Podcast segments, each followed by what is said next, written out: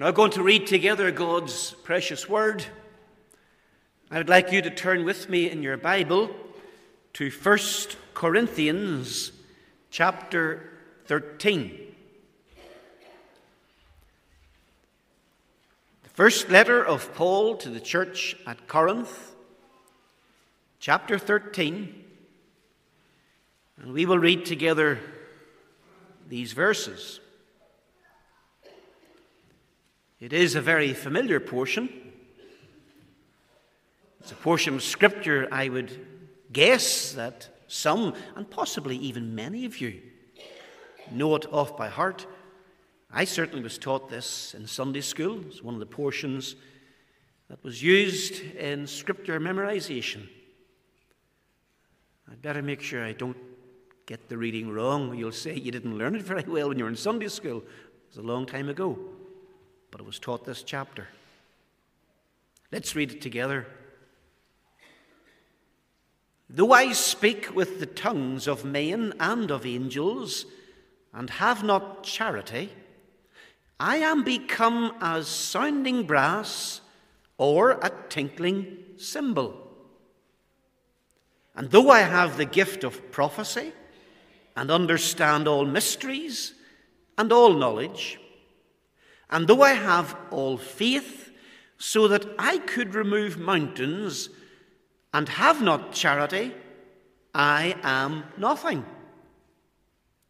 And though I bestow all my goods to feed the poor, and though I give my body to be burned, and have not charity, it profiteth me nothing.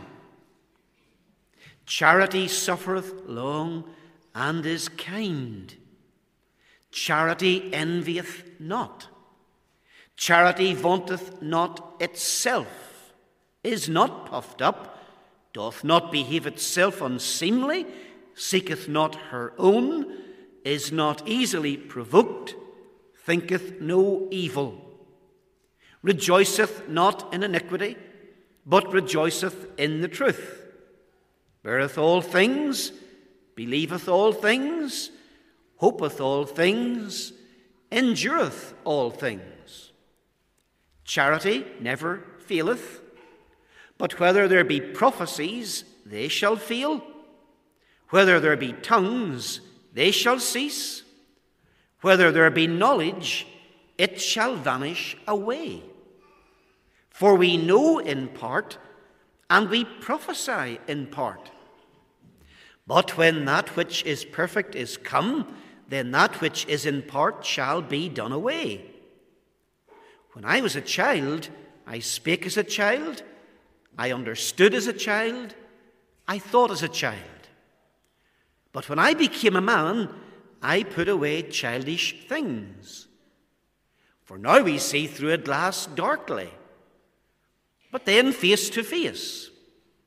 Now I know in part but then shall I know, even as also I am known. And now abideth faith, hope, charity, these three.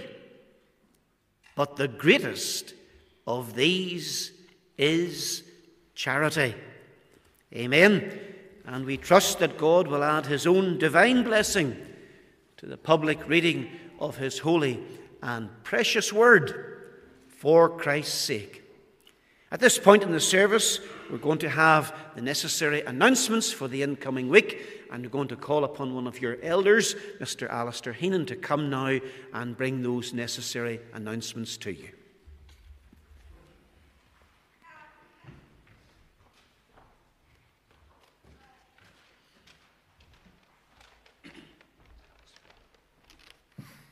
Good morning, everyone, and uh, welcome along to our service here in Hillsborough. We'd extend a special welcome to any visitors and also welcome to those that are viewing online this morning.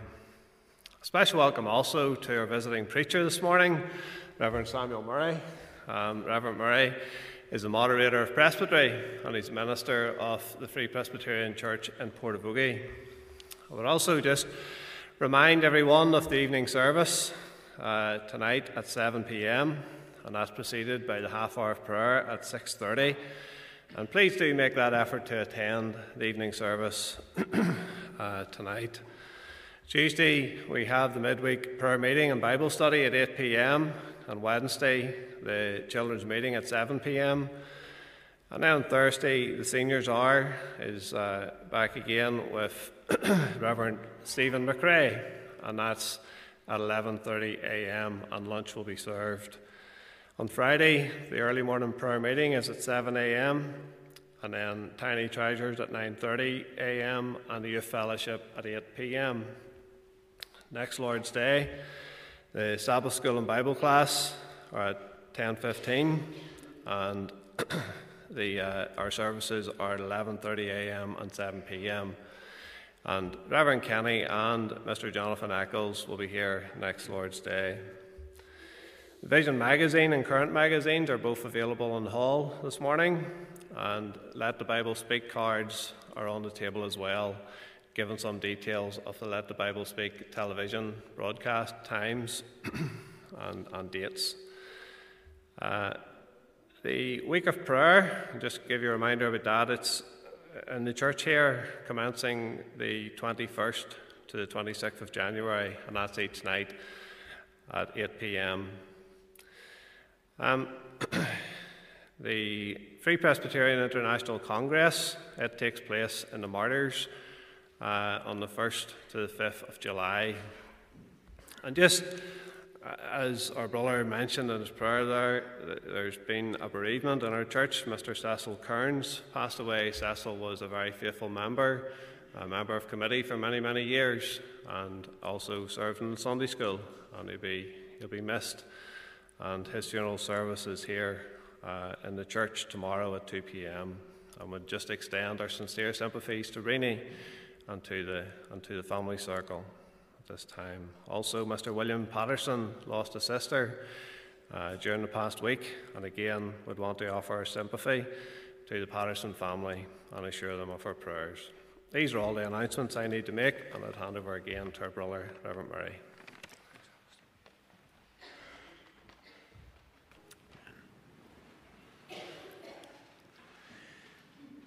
Please turn with me now in God's Word to the portion read earlier in the meeting.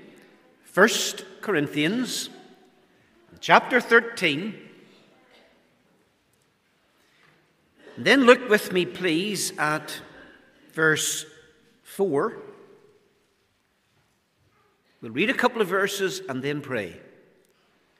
1 Corinthians chapter 13, verse 4. Charity suffereth long and is kind. Charity envieth not, charity vaunteth not itself, is not puffed up, doth not behave itself unseemly, seeketh not her own, is not easily provoked, thinketh no evil. Amen. Let's bow together in prayer, please. Father in heaven, we thank thee once again for this day and for this place of worship, for the one that we worship, the Lord Jesus Christ. We thank thee for the word of God that we have, thy revealed will in this book that we can read, that we can study, that we can apply to our hearts with the help of the Holy Spirit and benefit thereby. We're truly a privileged people, but with all privilege, comes responsibility. And help us to see in this study today our responsibilities towards Thee and towards others. Gracious God, be with us in the study of the Word and help me to rightly divide it. I pray in Christ's name. Amen. Amen. We all know about Christian charity. You've heard it mentioned, you've read about it, you've memorized it, you have heard it preached upon time and time and time again. This chapter is all about Christian charity. But the section that I want to study with you today is very interesting because it actually speaks about the contradiction of Christian charity. Not charity, but that which contradicts this great teaching of God. And the reason why I want to do this today with you and study the contradiction of charity is the fact that there are certain behaviors amongst Christians that are a contradiction of or a denial of Christian love. Now, the Lord Jesus Christ, he said this about charity or love amongst believers. He said in John 15 and 12, This is my commandment, that ye love one another as I have loved you. The Apostle Paul, he said in Romans 12 and 10, Be kindly affectioned one to another with brotherly love, in honour preferring one another. He went on to say in Ephesians 5 and 2, and walk in love, as Christ also hath loved us. He also said in 1 Thessalonians 3 and 12, and the Lord make you to increase and abound in love one toward another and toward all men, even as we do toward you. So Christ teaches we should love one another, and how we're to do that. Paul teaches it. Peter, did he express this truth? He certainly did. 1 Peter 1:22, seeing ye have purified your souls in obeying the truth through the Spirit unto unfeigned love of the brethren, see that ye love one another with a pure heart fervently. And the apostle John, he did the same. He said in 1 John 3 14 and 15, We know that we have passed from death unto life because we love the brethren. He that loveth not his brother abideth in death. Whosoever hateth his brother is a murderer, and ye know that no murderer hath eternal life abiding in him. So, these verses make it abundantly clear that God commands and God requires Christians to love Him, to love one another, and to be willing to sacrifice for other people. For that's what this love means. Love isn't just um, some wee feeling. Christian love is agape love, being willing to sacrifice for others and serve them.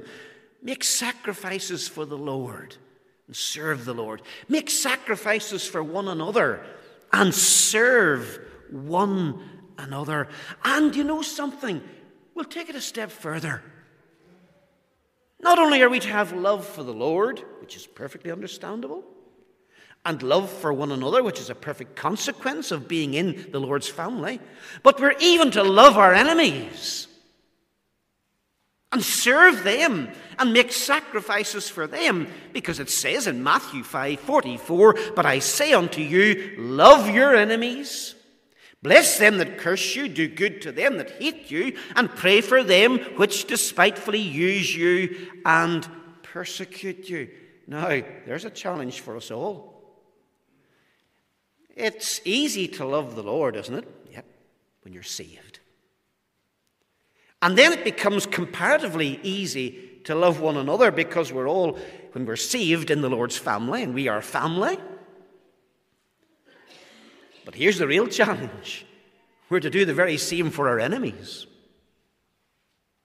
Have a sacrificial spirit and love in our hearts that says, even my enemies, I'll serve them. I'll help them. I'll do what I can for them because I love them too. Now, of course, when asked, Do you love the Lord and do you love one another and do you love your enemies? Every Christian knows what the answer should be yes. So when asked the question, they'll probably say yes. They know that's what the answer should be, and they'll say it. The difficulty arises, and here's the real stinger the difficulty arises when actions and words do not actually back up that claim. That's the difficulty.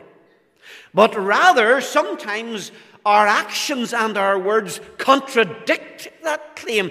Oh, yes, I love the Lord, I love my brethren, and I love my enemies. When actions contradict that, there's a real problem, isn't there? Of course, there is. You see, abusers say that they love their wives, but then they contradict that claim by hitting them or humiliating them. Oh, they might say they love their wives, but you see, when you look at the evidence, they don't. They don't. Abusers might say that they love their children, but they contradict that claim when they hurt them.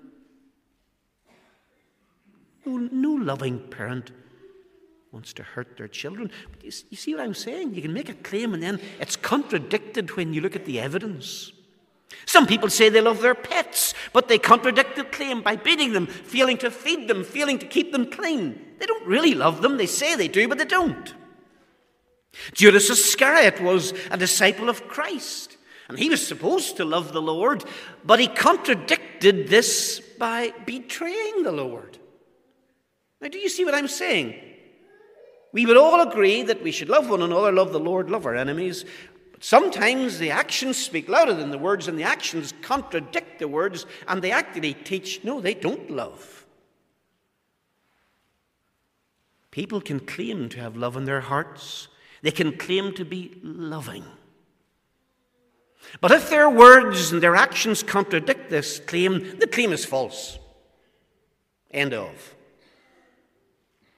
Obviously, there were those in the Corinthian church who claimed to be walking with God, but they weren't. Paul says that they were carnal. They were doing things that contradicted their claim. So today I want to look at the things that people do that Paul says contradict their claim to have Christian charity or love. The things that people do that will contradict this claim. What are they? Well, the first point is this a person whose life contradicts the claim that they have Christian love is a person who is resentful of the achievements of others. That's the first point. They are resentful of the achievements of others. How do we know that? Look at verse 4. It says there, Charity envieth not, charity vaunteth not itself is not puffed up. Let's deal with the envy first. It speaks there about charity. If there's charity, envieth not. Those who envy are resentful of the achievements of others. But charity envieth not. Envy here means to be jealous of others, to covet what they have, and to desire what they have. It may be possessions, it might be position, whatever.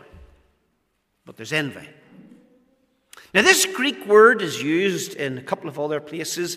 One of them, Acts 7 and 9, and the patriarchs moved with envy sold Joseph into Egypt, but God was with him. There's another verse where it's used. Listen to this one as well. Acts 17 and 5. But the Jews which believed not moved with envy. You see, this envy moves people to do things, it stimulates them to do things. Moved with envy. These people, moved with envy, took unto them certain lewd fellows of the baser sort, and gathered a company, and set all the city on an uproar, and assaulted the house of Jason, and sought to bring them out to the people. Now, clearly, this word envy means to be moved with zeal against another individual to be moved with zeal in an envious way against someone else. Joseph's brothers were envious of him, and they were moved with a zeal against him. Such was their envy. Got to do something about this boy. We've got to get rid of him. And they sold him into slavery. I read to you from Acts 17 and 5. It's a reference to Thessalonica. The Jews there were so incensed that some of their fellows had come to Christ that in their jealousy they were moved with a zeal against the Christians and they sought to do them harm. This envy causes people to move against other people. There's no love there. Sure, there's not. Absolutely not. There's resentment. Resentment. And you get this envy everywhere, don't you? One farmer might be envious of another farmer because he's a better farmer. He keeps his yard better, it's tidier, his houses are better kept, his machinery is better kept. He works the land in a better manner, he keeps better livestock, he works hard at it, and someone else might envy that man. You could have a, a preacher who could envy another preacher because he's a better preacher. Envy can creep in. Could be a young person at school, somebody else is better at rugby or better at hockey. So there's envy and there's resentment and they're moved against them. King Saul, he was envious of David. He resented him. And he moved against him because he was moved with envy, not love. What happened? Well, you know the story. David defeated Goliath. The Israelites were so thrilled and so thankful that they sang David's praises. But Saul, envious Saul, he couldn't stick it. He couldn't stomach it. It was just too much for him that David was getting this degree of praise. I was thinking about that. It wasn't David's fault. Sure, it wasn't. That the people were singing his praises. After all, God's child just went out and served the Lord, did what God told him to do, and trusted the Lord to help him, and God helped him. Well, if Saul had really wanted that degree of praise and all the rest of it, why didn't he just go out and face Goliath? Sure, it was in his power to do it. All he had to do was do the job himself. But he wouldn't do it. But he became envious of somebody else who did do it. See what I'm saying? Envy gets in. It's so dangerous. So, so dangerous. Extremely harmful. Extremely harmful. I read an old fable, and I want you to think carefully about this. I really do now. I'm going to read it out exactly as it's recorded. You try and follow this one. There were two persons. One was covetous, and the other was envious. These persons were approached by another gentleman, and this is the promise that he made. He would grant whatever they should ask. That sounds good. I'll grant whatever you ask, but I will grant double to the man who asks last. So they, they both have this proposition. Right? So we can ask whatever, whatever we want, whatever I ask for, the next person gets twice that amount. Now, that's quite a proposition, it really is. Of course, it's only a fable now. It didn't actually happen, but it's a story to make a point. So the covetous man, he refused to ask first because he wished to get the double portion. So he's keeping his cheaper shut. I'm saying nothing because I want twice. I'm not speaking up first. I'm covetous. Well, the envious man, he wouldn't make the first request because he could not bear the thought of benefiting his neighbor. So he didn't speak up. But as the envious man thought about it, he reneged, and at last he decided, I'll make the first request. I'll do it. And his request was this. Don't forget, he's very envious of his neighbor, the envious one. He said, All right, I know what I'll ask for. I will ask that one of my eyes should be taken out.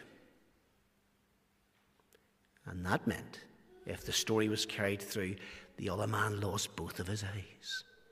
He would lose two. He was going to get twice what the first man got. When you think about it, it's, it's only a fable, it's a story.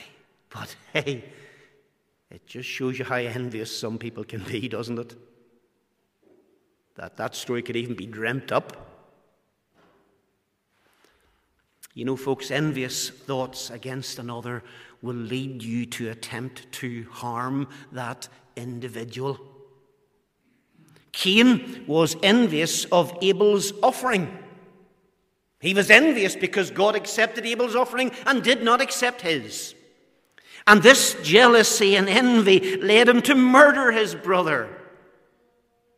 Moved with envy, Jealousy led him to do that.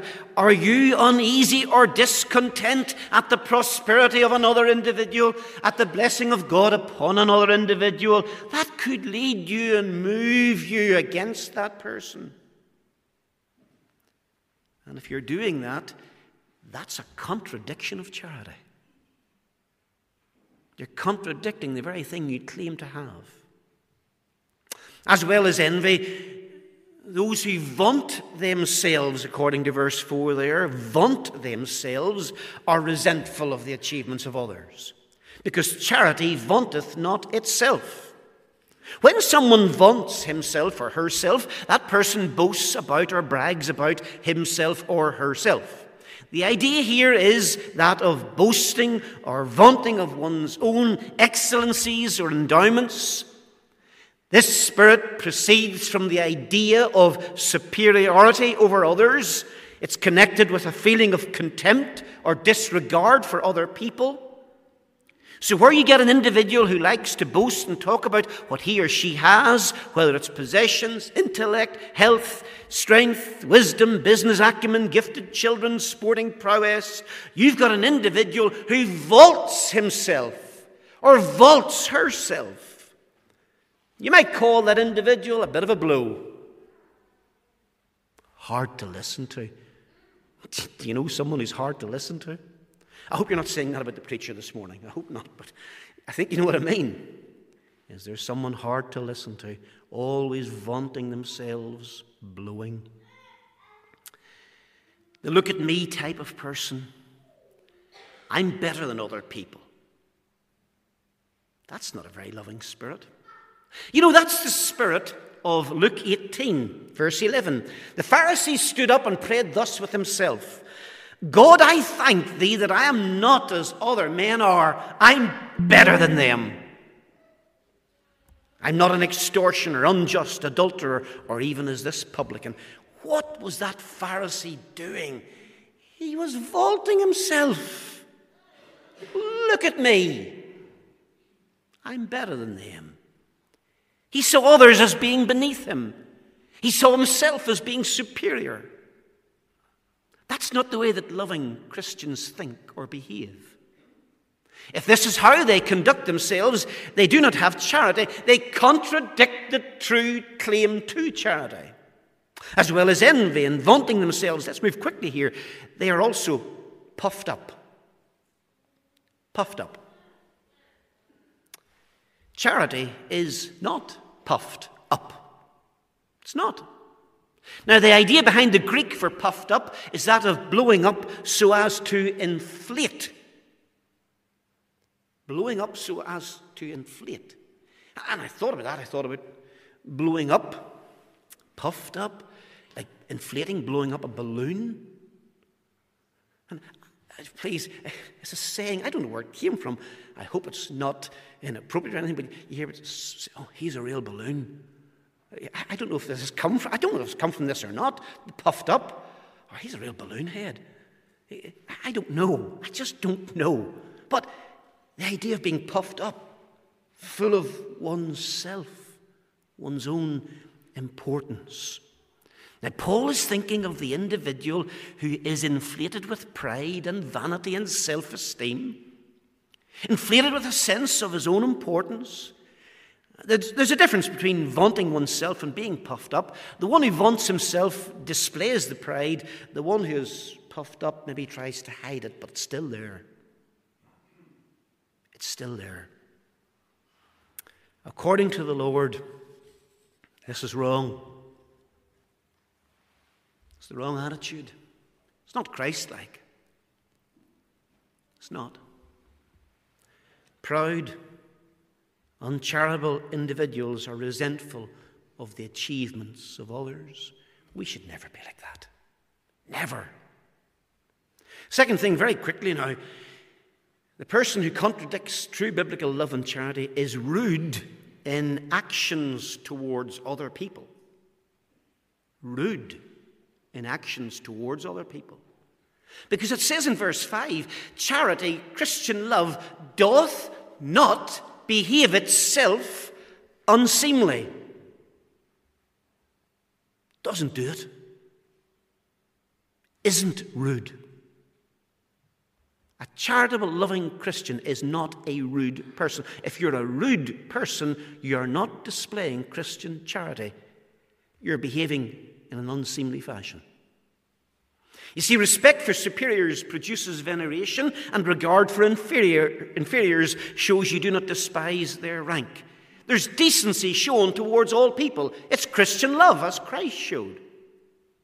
The Lord was never unseemly, even with his enemies, even when they attempted to trap him. He was loving, he was not unseemly. He didn't patronize people. He wasn't rude or obnoxious. He was full of perfect love and grace to all. Doth not behave itself unseemly. Another thing it says here seeketh not her own. This means that true charity is not selfish. It does not seek its own happiness exclusively or mainly. It doesn't seek its own happiness regardless of how that would injure others. A charitable person doesn't live like that. The expression here, when it says seeketh not our own, is not to be understood as if Paul meant to teach that a man shouldn't have regard for his own welfare at all. People have to have respect to their health and their prosperity and their happiness and their salvation. There are certain things you have to look out for. But the expression used here is comparative. Seeketh not our own. You're not always out for self to such an extent that you don't care about anybody else, how they feel and how they're getting on. It's comparative. Where there's true love, selfish behavior will not be the main thrust of the individual's life. That's what I'm saying. Selfish people are rude people. Everything's about them, their needs, their desires, their priorities. But the Lord Jesus Christ came to serve others, not to be served, and He has told us that we are to be servants. Serve other people. Love them. Help them. Reach out to them. Show compassion. Serve them. That's what agape, that's what this word love is all about. It's about making sacrifices for others. You know, there are some people that have gone through their life and they've never made a sacrifice for anyone. They wouldn't know what it is to do it. They just live for themselves. I'm glad Christ lived for me. He didn't live for himself, he lived and he died for me. And if you're saved, he lived and he died for you. He gave us all. Another thing here, I want you to note in verse 5 charity is not easily provoked. Not easily provoked. A loving Christian will not be the sort of person whose anger is aroused easily or quickly. The person whose anger is easily aroused is unloving, because a loving one is not easily provoked. It's the unloving one who's easily provoked. When you get a Christian who's easily provoked and flies off the handle, that's not a loving Christian. I don't care what they claim. Because if they were loving, they wouldn't do it. Full stop. End of the sentence. If they were loving, they wouldn't do it. Hasty, angry outbursts are the evidence of a lack of love. It's not easy to live with an angry man or an angry woman. I wouldn't know, and my wife wouldn't know, of course, but you, maybe, maybe some of you know what I'm talking about. I don't know. But it's not easy. I think of godly Abigail in the Old Testament. And she was a godly lady. One good, gracious, long suffering, patient lady. And she had a husband called Nabal. And he was the exact opposite. The Bible says in 1 Samuel 25 17, For he is such a son of Belial that a man cannot speak to him. If you met Nabal down the road, you'd want to cross the road or pretend you didn't see him. Do you know why? Because no matter what you would say to him, he was grumpy, he'd go down your throat, he was negative about everything, he was angry at everybody, he just would want to avoid that boy Nabal. He wouldn't have had too many friends because of the way he got on. That was Nabal. And godly Abigail had to put up with that. A good, long suffering lady. Well, folks, we're not to be like Nabal, such a twister that you could hardly speak to you without taking the wrong attitude against you, the wrong, whatever. We're not to be like that. And another thing here charity thinketh no evil. Thinketh no evil. The person who's always thinking evil of everybody else and everything they do and questioning their motives, that person is quite malicious, censorious, and disposed to find fault. That person imputes improper motives to everybody. They're always thinking evil. Evil thinkers think they know everything and they know what everybody else is thinking. You met a person like that, have you? They're always thinking evil. No matter what someone does, oh, I know why they did that. Oh, I know, I know what's behind that. I know what they're thinking. No, they don't. You can't read anybody's mind. You can't read their motives. And if you think you can, you're a fool. And you're allowing a proud spirit to destroy you. We should not be thinking evil. Shouldn't always be questioning everyone and what they do and why they did it. I'm getting older. I'll tell you this the older I get, the more I realize if I can keep myself doing what's right, I'm doing quite well. Instead of judging everyone else thinking evil of others. I don't want to be like that. That's the sort of evil spirit that would put you in an early grave, give you a stroke, getting on like that. But charity, the loving Christian, thinketh no evil.